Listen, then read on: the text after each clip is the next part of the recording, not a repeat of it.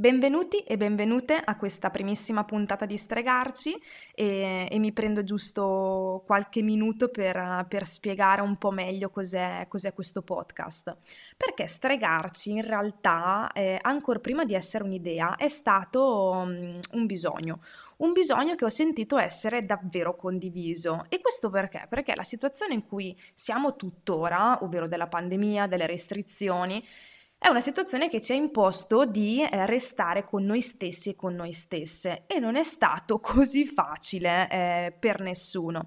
Non lo è stato perché non siamo mai stati abituati comunque a farlo, ovvero di ascoltarci eh, davvero e forse per, per la prima volta. E così è partita l'idea, l'idea di volere in qualche modo guardarci dentro e, e partire proprio da quello che sentiamo, facendo i conti con eh, le nostre emozioni.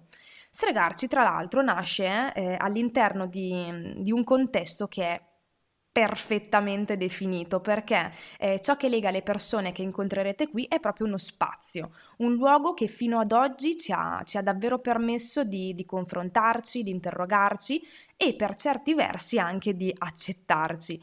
E quel posto è, è l'Arcidallò.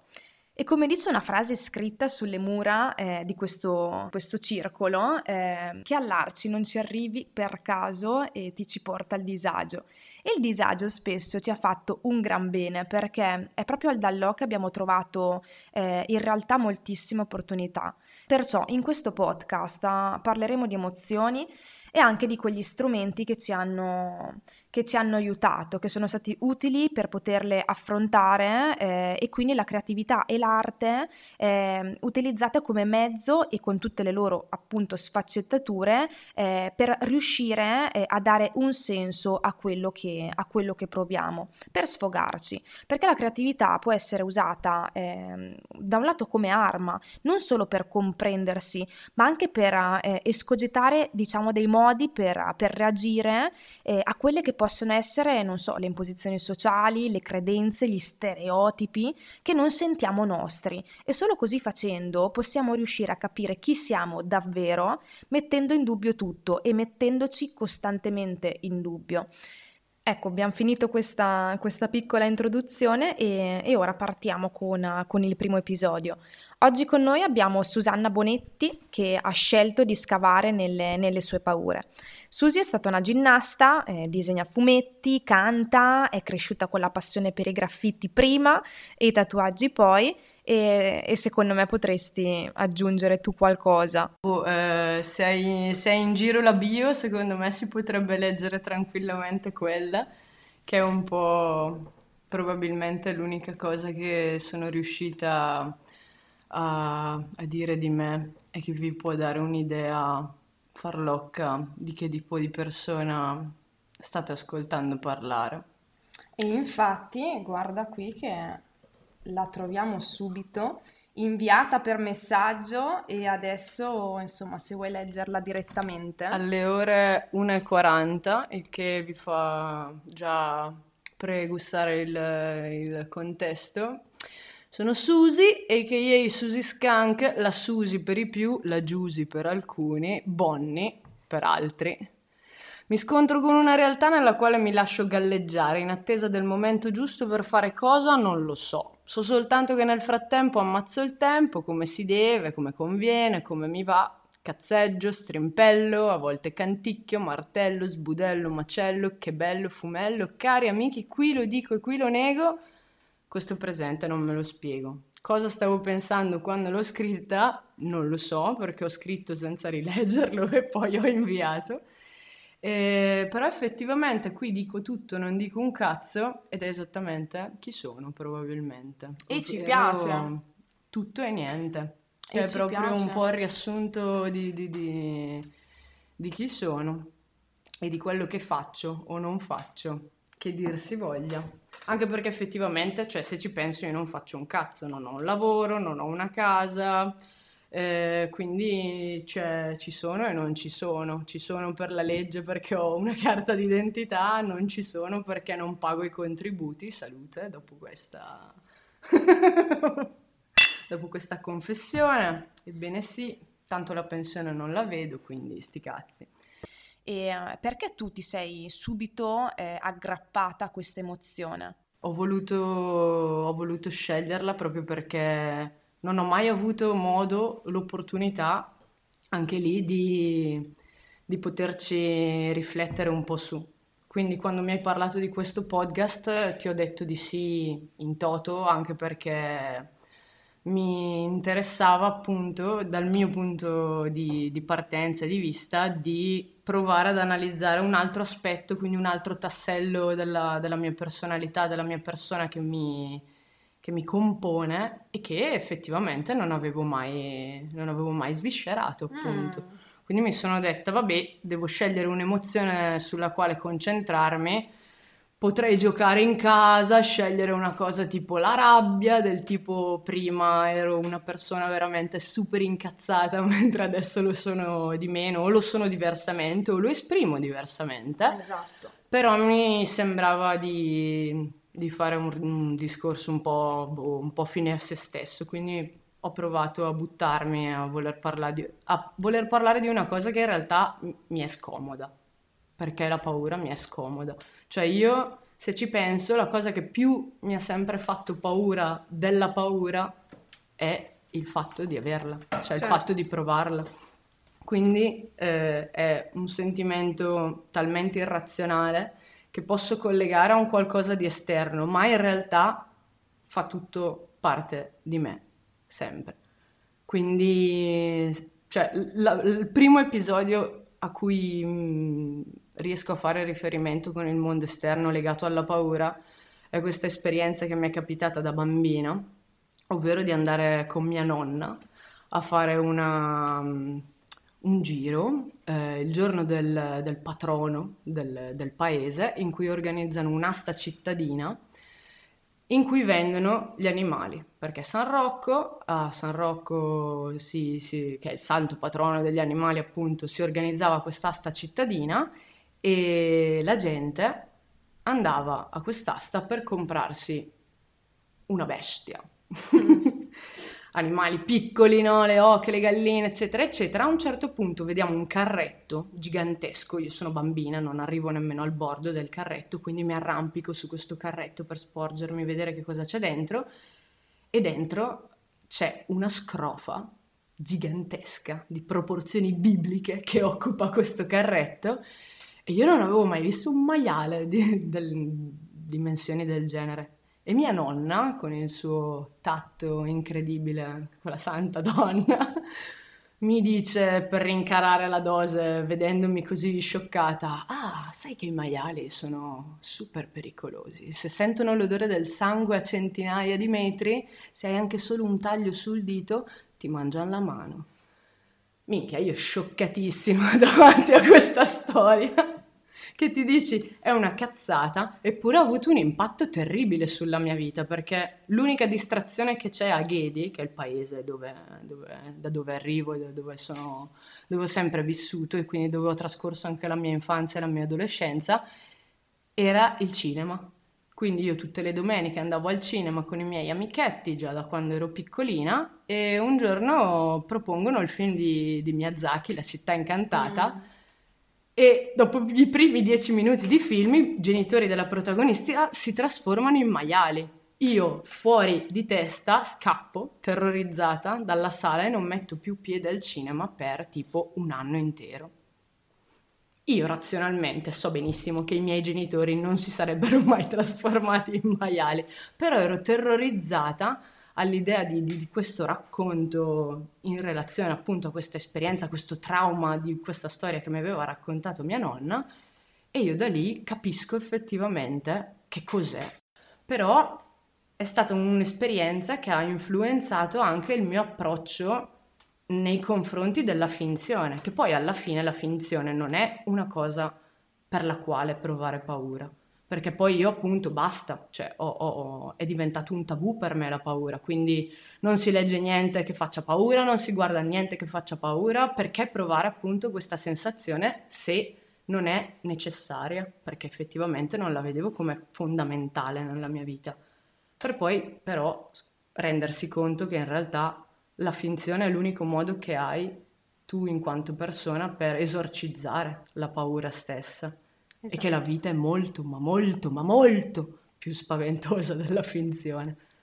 E quindi è stato un bel eh, riallacciare tutto questo tipo di esperienze per poi cominciare ad affrontarle in un secondo momento, le paure. Non è stata una cosa immediata, cioè se mi sono ritrovata a venticinque anni a mettermi a fare musica, banalmente, non è che mi sono svegliata un giorno e ho detto cazzo mi piace stratanto la musica, a me piace da tutta la cazzo di vita la musica, però non mi ci sono mai buttata. Mm. Perché? Perché quando ero ragazzina e ho, avevo, ho scoperto di avere questa... cioè che poi nemmeno da quando ero ragazzina, ragazzi, io andavo alle elementari che c'erano i, i lettori C D e a dieci anni mi, mi portavo, mi ricordo, mi nascondevo nello zaino le casse del computer, le portavo a scuola perché così nell'intervallo potevo collegare le casse del computer al lettore C D, cioè che era un ambaradam della Madonna. Io ogni, ogni mattina me ne mettevo nella borsa insieme a tutti i libri, tutta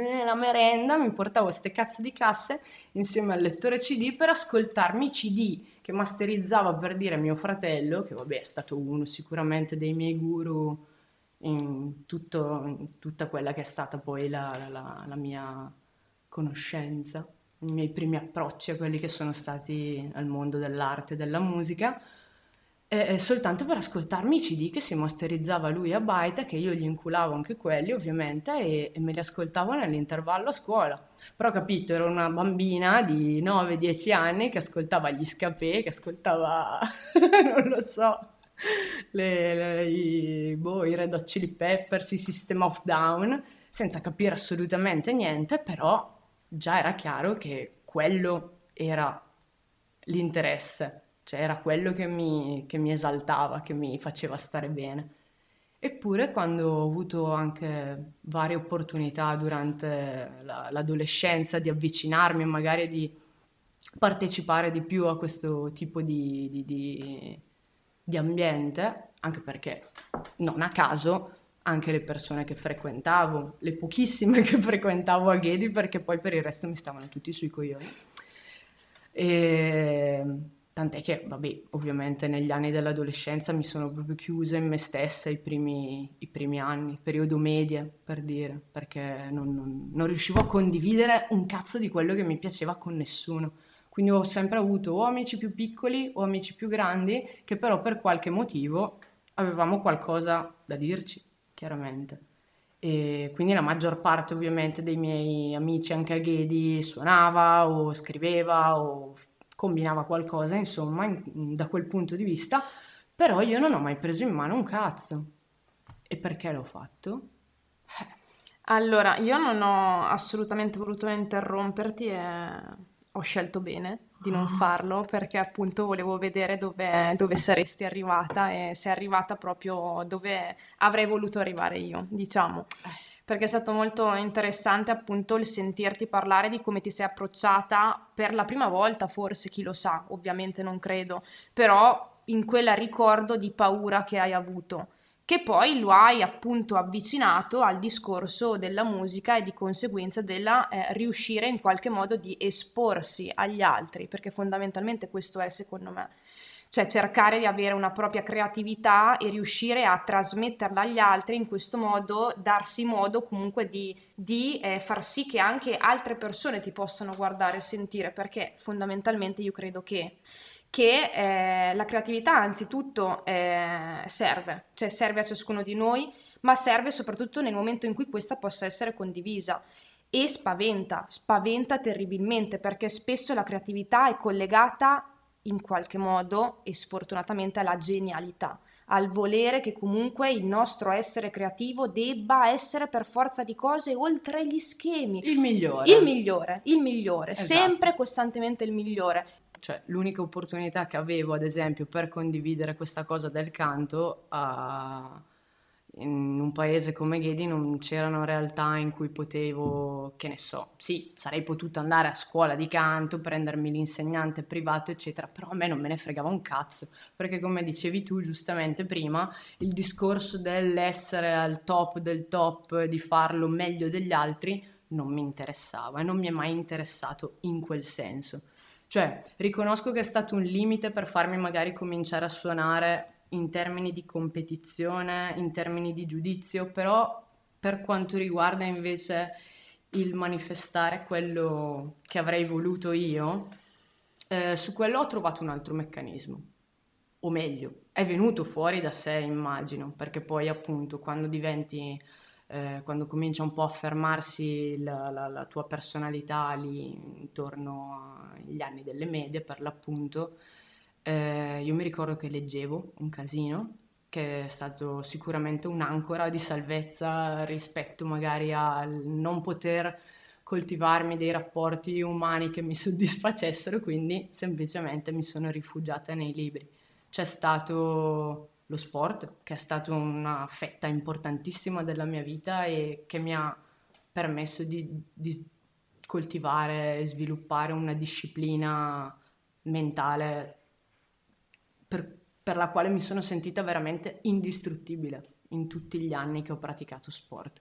Ed è una cosa che effettivamente ora come ora mi manca. Ma ci, ci, ci lavorerò su probabilmente anche questa cosa. E un'altra cosa invece è, che dicevo prima sul fatto di esprimersi, perché viene fuori da sé, perché io avendo avuto la, la possibilità e da, dall'altro lato le doti per poterlo fare, ho sempre disegnato, quindi il disegno prima e poi quello che è stato invece l'affermarsi della mia personalità sono andata a braccetto, perché su quello invece ho sempre avuto una certezza, una sicurezza più forte. Non nel senso, senso eh, esatto, eh. non nel senso ah, ah, spacco a disegnare, sono la più figa del mondo, non in quel senso, però eh, mi... Eh, da un lato ovviamente mi piaceva, mi divertiva, perché è fondamentale in tutte le cose ovviamente che, che, che si vogliono fare, almeno per quanto mi riguarda, se non mi diverto non ci provo nemmeno, e... o comunque ci provo e dopo smetto se non mi diverto, perché quello non lo posso sapere a prescindere, ma poi quando sei ragazzino e sei frustrato e non hai un cazzo di nessuno con cui condividere quello che, che ti piace e quant'altro, lo manifesti al mondo un po', un po' per altri mezzi. Io, ad esempio, non mi sono mai comunque trovata in, una sensa- in uno stato di cose che mi provassero, cioè che mi facessero provare vergogna per quello che ero. Ed è una cosa di cui sono estremamente fiera, che poi fortunatamente ho sempre avuto anche l'appoggio, il sostegno a livello del contesto familiare, non una cosa da dare per scontato, perché sicuramente se f- mi fossi trovata in tantissime altre situazioni di, di amici anche che, che hanno riguardato la, la mia cerchia e la mia vita, non so come avrei reagito, non posso nemmeno immaginarlo.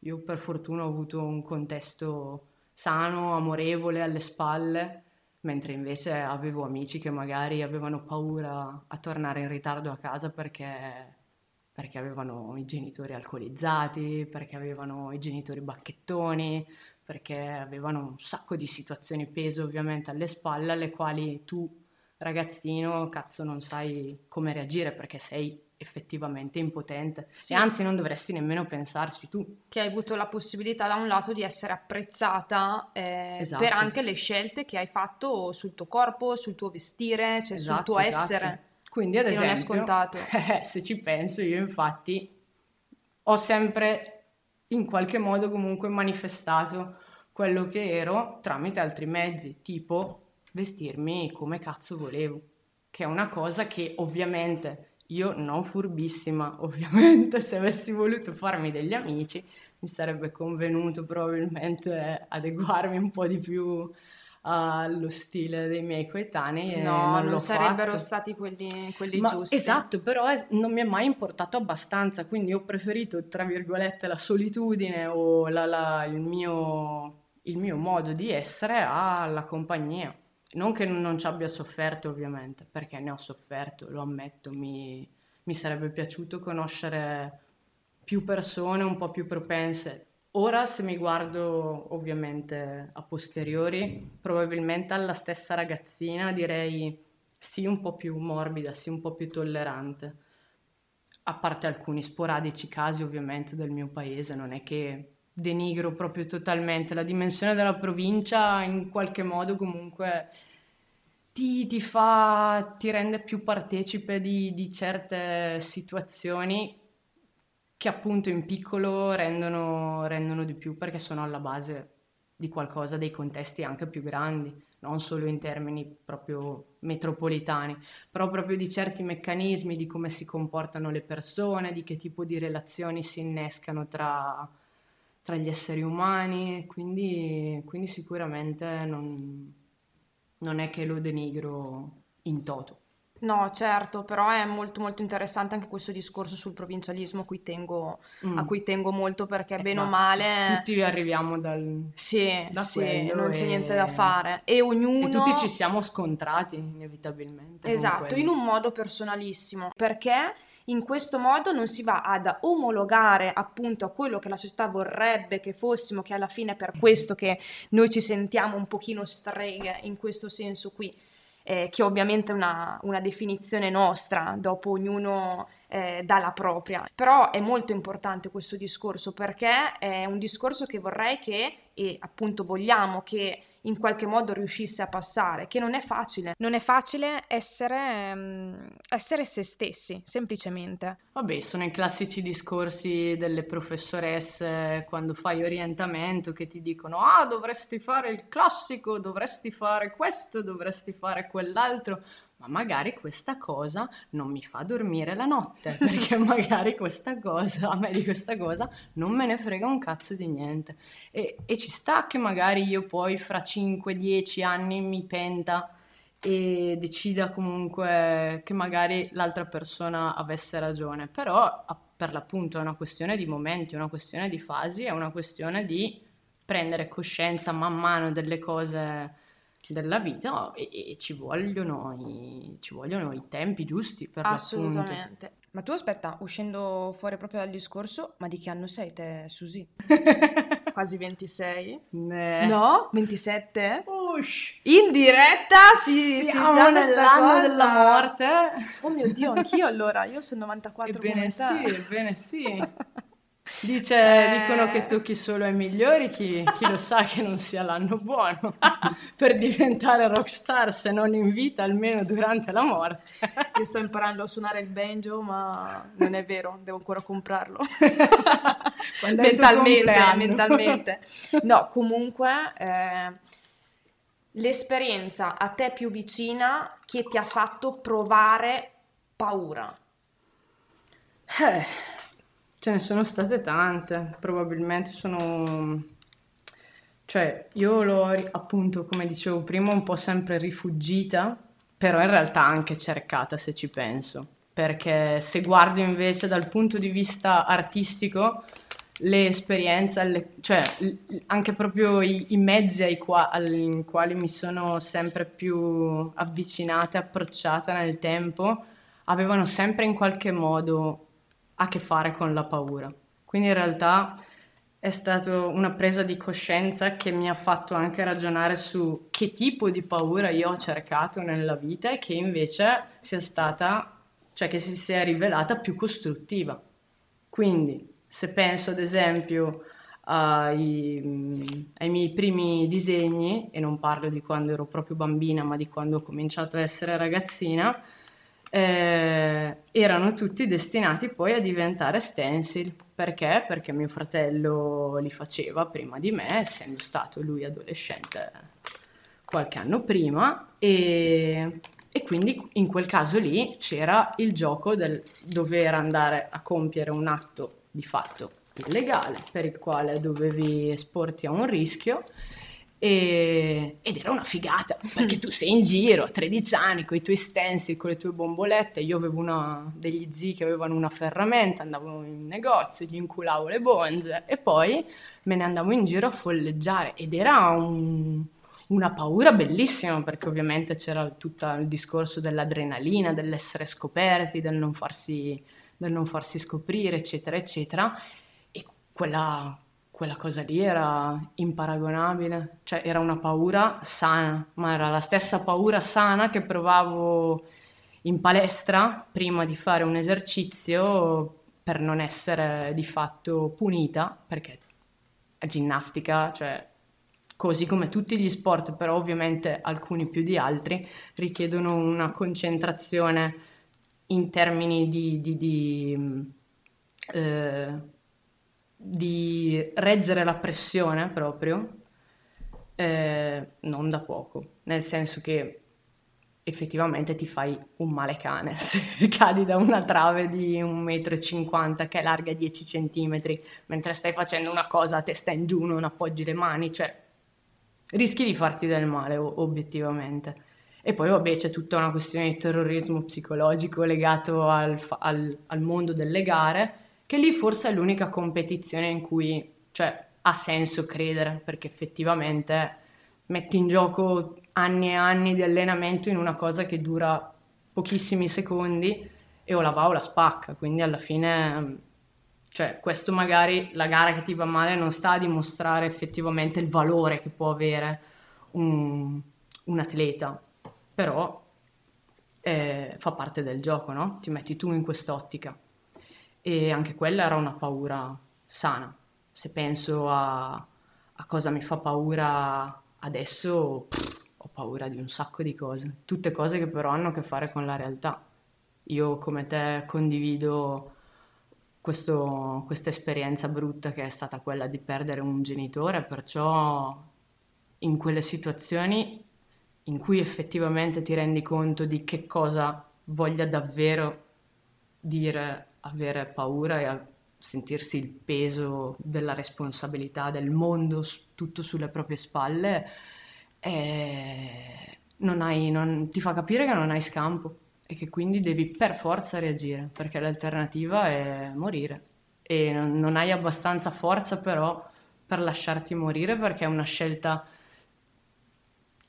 alla quale non, non, non, sei, non sei naturalmente predisposto, perciò, perciò lo fai e basta, e di conseguenza quel, quell'idea poi continui a perpetrarla su tutto il resto delle cose che fai, perché sai che in qualunque modo tu comunque ci sei. Con questo argomento mi hai colto un po' alla sprovvista, ma al tempo stesso, insomma, hai toccato uno degli argomenti che mi stanno eh, diciamo più nelle ossa, perché insomma come emozione la condivido molto, nel senso che tu l'hai scelta, ma se mi avessero chiesto a me appunto di fare questo progetto, di scegliere un'emozione, avrei scelto anch'io la paura, sinceramente, perché faccio molta fatica ancora a elaborarla e soprattutto a eh, cercare in qualche modo di eh, capire quando è funzionale o no. Tu prima hai parlato appunto di quando la paura magari la si prova, ma quando vai appunto eh, con il tuo stencil e le bombolette, che è una paura comunque positiva perché in qualche modo ti eccita, mentre io eh, ad esempio mi trovo nella situazione di, di provare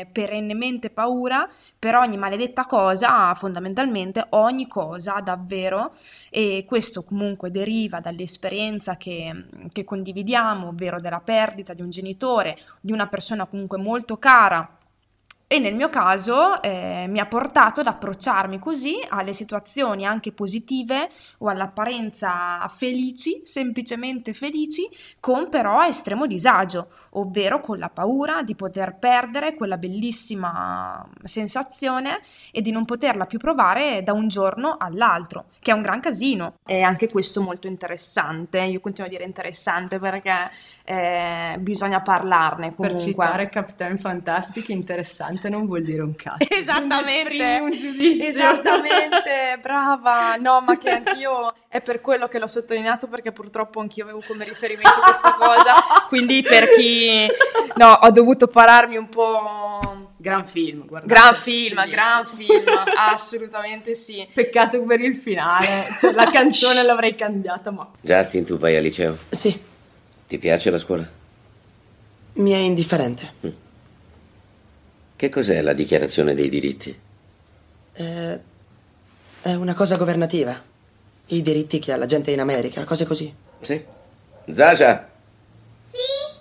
Ti dispiace scendere un momento, tesoro? Voglio farti una domanda veloce. Zasha ha appena compiuto otto anni. La dichiarazione. Primo emendamento. Il congresso non emanerà leggi per il riconoscimento di una religione o che proibiscano la libertà di culto o per limitare la libertà... Ferma, non ti ho chiesto di rigurgitare gli emendamenti imparati a memoria. Voglio solo che tu mi dica che cos'è a parole tue. Senza la dichiarazione dei diritti saremmo come la Cina. Qui non possiamo essere perquisiti senza mandato.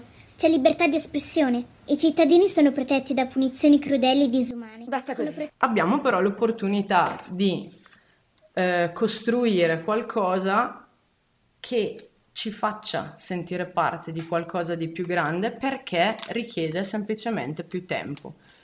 Quindi il fatto di mettere in piedi un podcast in una situazione, cioè senza una situazione di pandemia, ad esempio, non so, lo, questo lo chiedo io a te, Giulia, se ti sarebbe mai venuto in mente di farlo, perché adesso ovviamente, essendo obbligata di fatto a rimanere molto più tempo a casa, non poter frequentare le lezioni, non poter lavorare le- regolarmente, eccetera, si ha l'opportunità di riprendere un attimo più confidenza con quello che è il tempo, cioè lo scorrere del tempo appunto quotidiano, giornaliero, che sembra una cazzata, però nella vita frenetica che, che conducevamo tutti fino all'anno scorso, la maggior parte delle cose che facevamo, almeno per quanto mi riguarda, poi in quarantena ho avuto modo di pensarci, di stare in depressione totale dopo aver convissuto solo con me stessa per così tanto tempo, che mi sono da un lato fatta schifo, nel senso che eh, effettivamente è stato uno dei periodi in cui ho toccato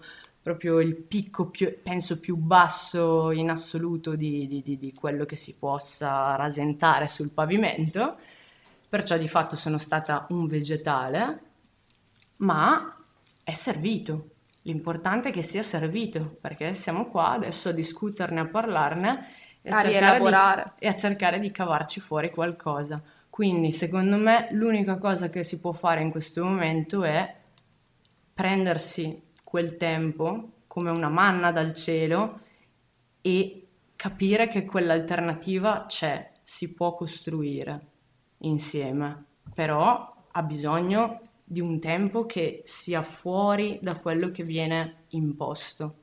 Proprio perché non è una gara, non è una competizione, non c'è un migliore o un peggiore, vogliamo tutti la stessa cosa, vogliamo tutti godercela meglio. E si può fare. E si può fare. Si può fare. Si può fare sì. Se usciamo da quest'ottica dell'arrivismo, perché tanto abbiamo già constatato che non ci porta da nessuna parte. Che se anche facciamo gli ordini su Amazon non siamo più felici, che se anche ci arriva il pacco a casa in due giorni non siamo più felici, anche perché, parentesi, ho lavorato da Amazon, ragazzi, eravamo più felici noi in magazzino probabilmente, facevamo un lavoro del merda, eh, però tutti insieme e, e tutti vicini in quella situazione, che è stata un'esperienza strabella a livello umano, certo, e che ti fa però riconsiderare tutto quello che invece ti, ti viene spacciato come la, la, la soluzione. Spacciato, non è brava. La soluzione è lo spaccio, è paragonabile, cioè se negli anni settanta per addormentare i sogni della gente c'era l'eroina per strada, adesso oltre alla droga ci sono un sacco di altre cose che noi percepiamo come, come la soluzione al nostro comfort, al nostro stare bene, al nostro stare meglio, ma sono decisamente cazzate. Così come, non lo so, così come se andavi a comprarti un paio di scarpe prima e adesso ti arrivano a casa, non sono quel paio di scarpe a farti sentire meglio. Io direi di chiudere qui la puntata. Però lo facciamo nel modo in cui è giusto farlo, ovvero ci devi dire dove, dove ti possiamo trovare e che cosa, che cosa magari, non so, vuoi condividere che hai fatto anche nell'ultimo periodo magari. Certo. Io alla veneranda età di quasi ventisette anni ho all'attivo tante cose che mi piace fare, per fortuna. Ho la fortuna di aver fatto teatro per tantissimi anni, ed è una cosa che nel tempo non mi ha fatto diventare un'attrice da Oscar, ma che mi ha permesso di girare dei corti, di girare dei videoclip musicali, di recitare in questi, ed è una cosa che ho potuto condividere con un sacco di persone che anche loro sono coinvolte nel settore, che quindi al quale ho potuto contribuire. Quindi è una cosa, ripeto, sempre una cosa che ti, mi permette di, di, di sentirmi parte di qualcosa di più grande, non l'elemento attorno al quale ruota tutto il resto. Lo stesso discorso vale per, per i fumetti, che adesso sto scrivendo sia per i cazzi miei con una serie che si chiama Wild Plan Story, che prima o poi pubblicherò, ve lo, qui lo dico e qui lo nego, qui, no, qui lo confermo perché, perché lo voglio fare. E, e poi li sto disegnando anche per, per il collettivo dei Gnari de Mantua, che sono gli stessi ragazzi con cui, con cui suono, eccetera, eccetera, e con la quale abbiamo costruito negli anni questa bellissima realtà che si chiama Superstanzi. C'è il nostro sito, lo potete trovare anche sui social, si chiama Superstanzi Channel dappertutto, e, e trovate appunto anche i fumetti che ho disegnato per, per i ragazzi. Con loro appunto si tornerà, spero, a suonare presto. Fino adesso è stata una grandissima avventura, speriamo di poter organizzare ancora un mucchio di feste. Per chi non lo sapesse, i What We Do sono una istituzione della zona e si spera di esportarlo anche altrove. E, e poi certo c'è anche all'attivo ovviamente il progetto della band, che siamo, ci chiamiamo Suxy and the Skanks, e abbiamo un, un disco in cantiere, lo tireremo fuori a breve, si spera, è tutto pronto da tempo e si spera anche presto di tornare a suonare nelle vostre cantine o alle vostre feste private, anche nelle vostre cucine se vi va. Io ti ringrazio tanto, Susy, per aver partecipato a questo progetto. Speriamo... Grazie a te per avermi permesso di conoscere ancora un, po- un pezzettino di me e di averlo, esatto, potuto condividere con, con voi. Esatto, infatti quello che stavo per dire è, speriamo che ti abbia comunque aiutato anche un pochino a livello personale, perché come ne stavamo parlando prima, prima di iniziare a registrare, era proprio il concetto, diciamo, di emozione, di come... Eh, a livello eh, personalissimo la si può vivere, perché comunque certo sono emozioni primarie, ogn- ognuno di noi eh, in qualche modo riesce comunque ad approcciarsi a queste, ma ognuno di noi eh, lo fa in un modo del tutto personale, perché comunque non è l'emozione in sé a provocare comunque eh, una, una sensazione, diciamo, ma è eh, fondamentalmente, diciamo, la credenza, o meglio la convinzione che abbiamo su quel determinato episodio che ci fa poi provare quell'emozione. La paura non può essere originata sempre comunque da alcuni fatti eh, definiti, dipende da noi, da come noi viviamo la nostra vita quotidianamente, da come è stato il nostro passato, che ci fa in qualche modo avvicinare a questo sentimento in più o meno situazioni. E l'importante è prenderne coscienza, l'importante è parlarne, come lo stiamo facendo noi adesso. E soprattutto è importante lasciarsi andare senza avere, come questo podcast, nessuna pretesa, nessuna, nessuna paura. Esatto. La mia, la mia risposta alla paura sarà, penso, sempre quella di, di provocare. La provocazione penso sia un ottimo modo sia per instaurare i rapporti che, che per provare a tirare fuori quell'aspetto che effettivamente ti fa paura. E mettere in dubbio tutto, compreso noi stessi. Quindi provochiamoci, provochiamoci disagio reciproco e, e tiriamolo fuori. Assolutamente. E a proposito di eh, provocazione, ricordiamo che nel momento in cui si potrà comunque riunirci ancora all'Arci, eh, ci sarà un altro bellissimo evento che è il Provocation. Claro. Che è il Provocation e che insomma dopo andremo anche qui a, a raccontarlo nelle prossime puntate con chi l'ha organizzato, e che è stato comunque un evento molto molto figo e importante, secondo me, comunque per chi appunto ha partecipato e per chi potrà partecipare. E detto questo, direi di salutarci. Cosa dici? Vi saluto caramente, è stato bello, ci vediamo presto, è stato molto buono. Ciao ragazzi e ragazze, grazie mille per averci ascoltato e aspettiamo la prossima puntata. Non vi svelo l'emozione perché lo andremo a scoprire insieme.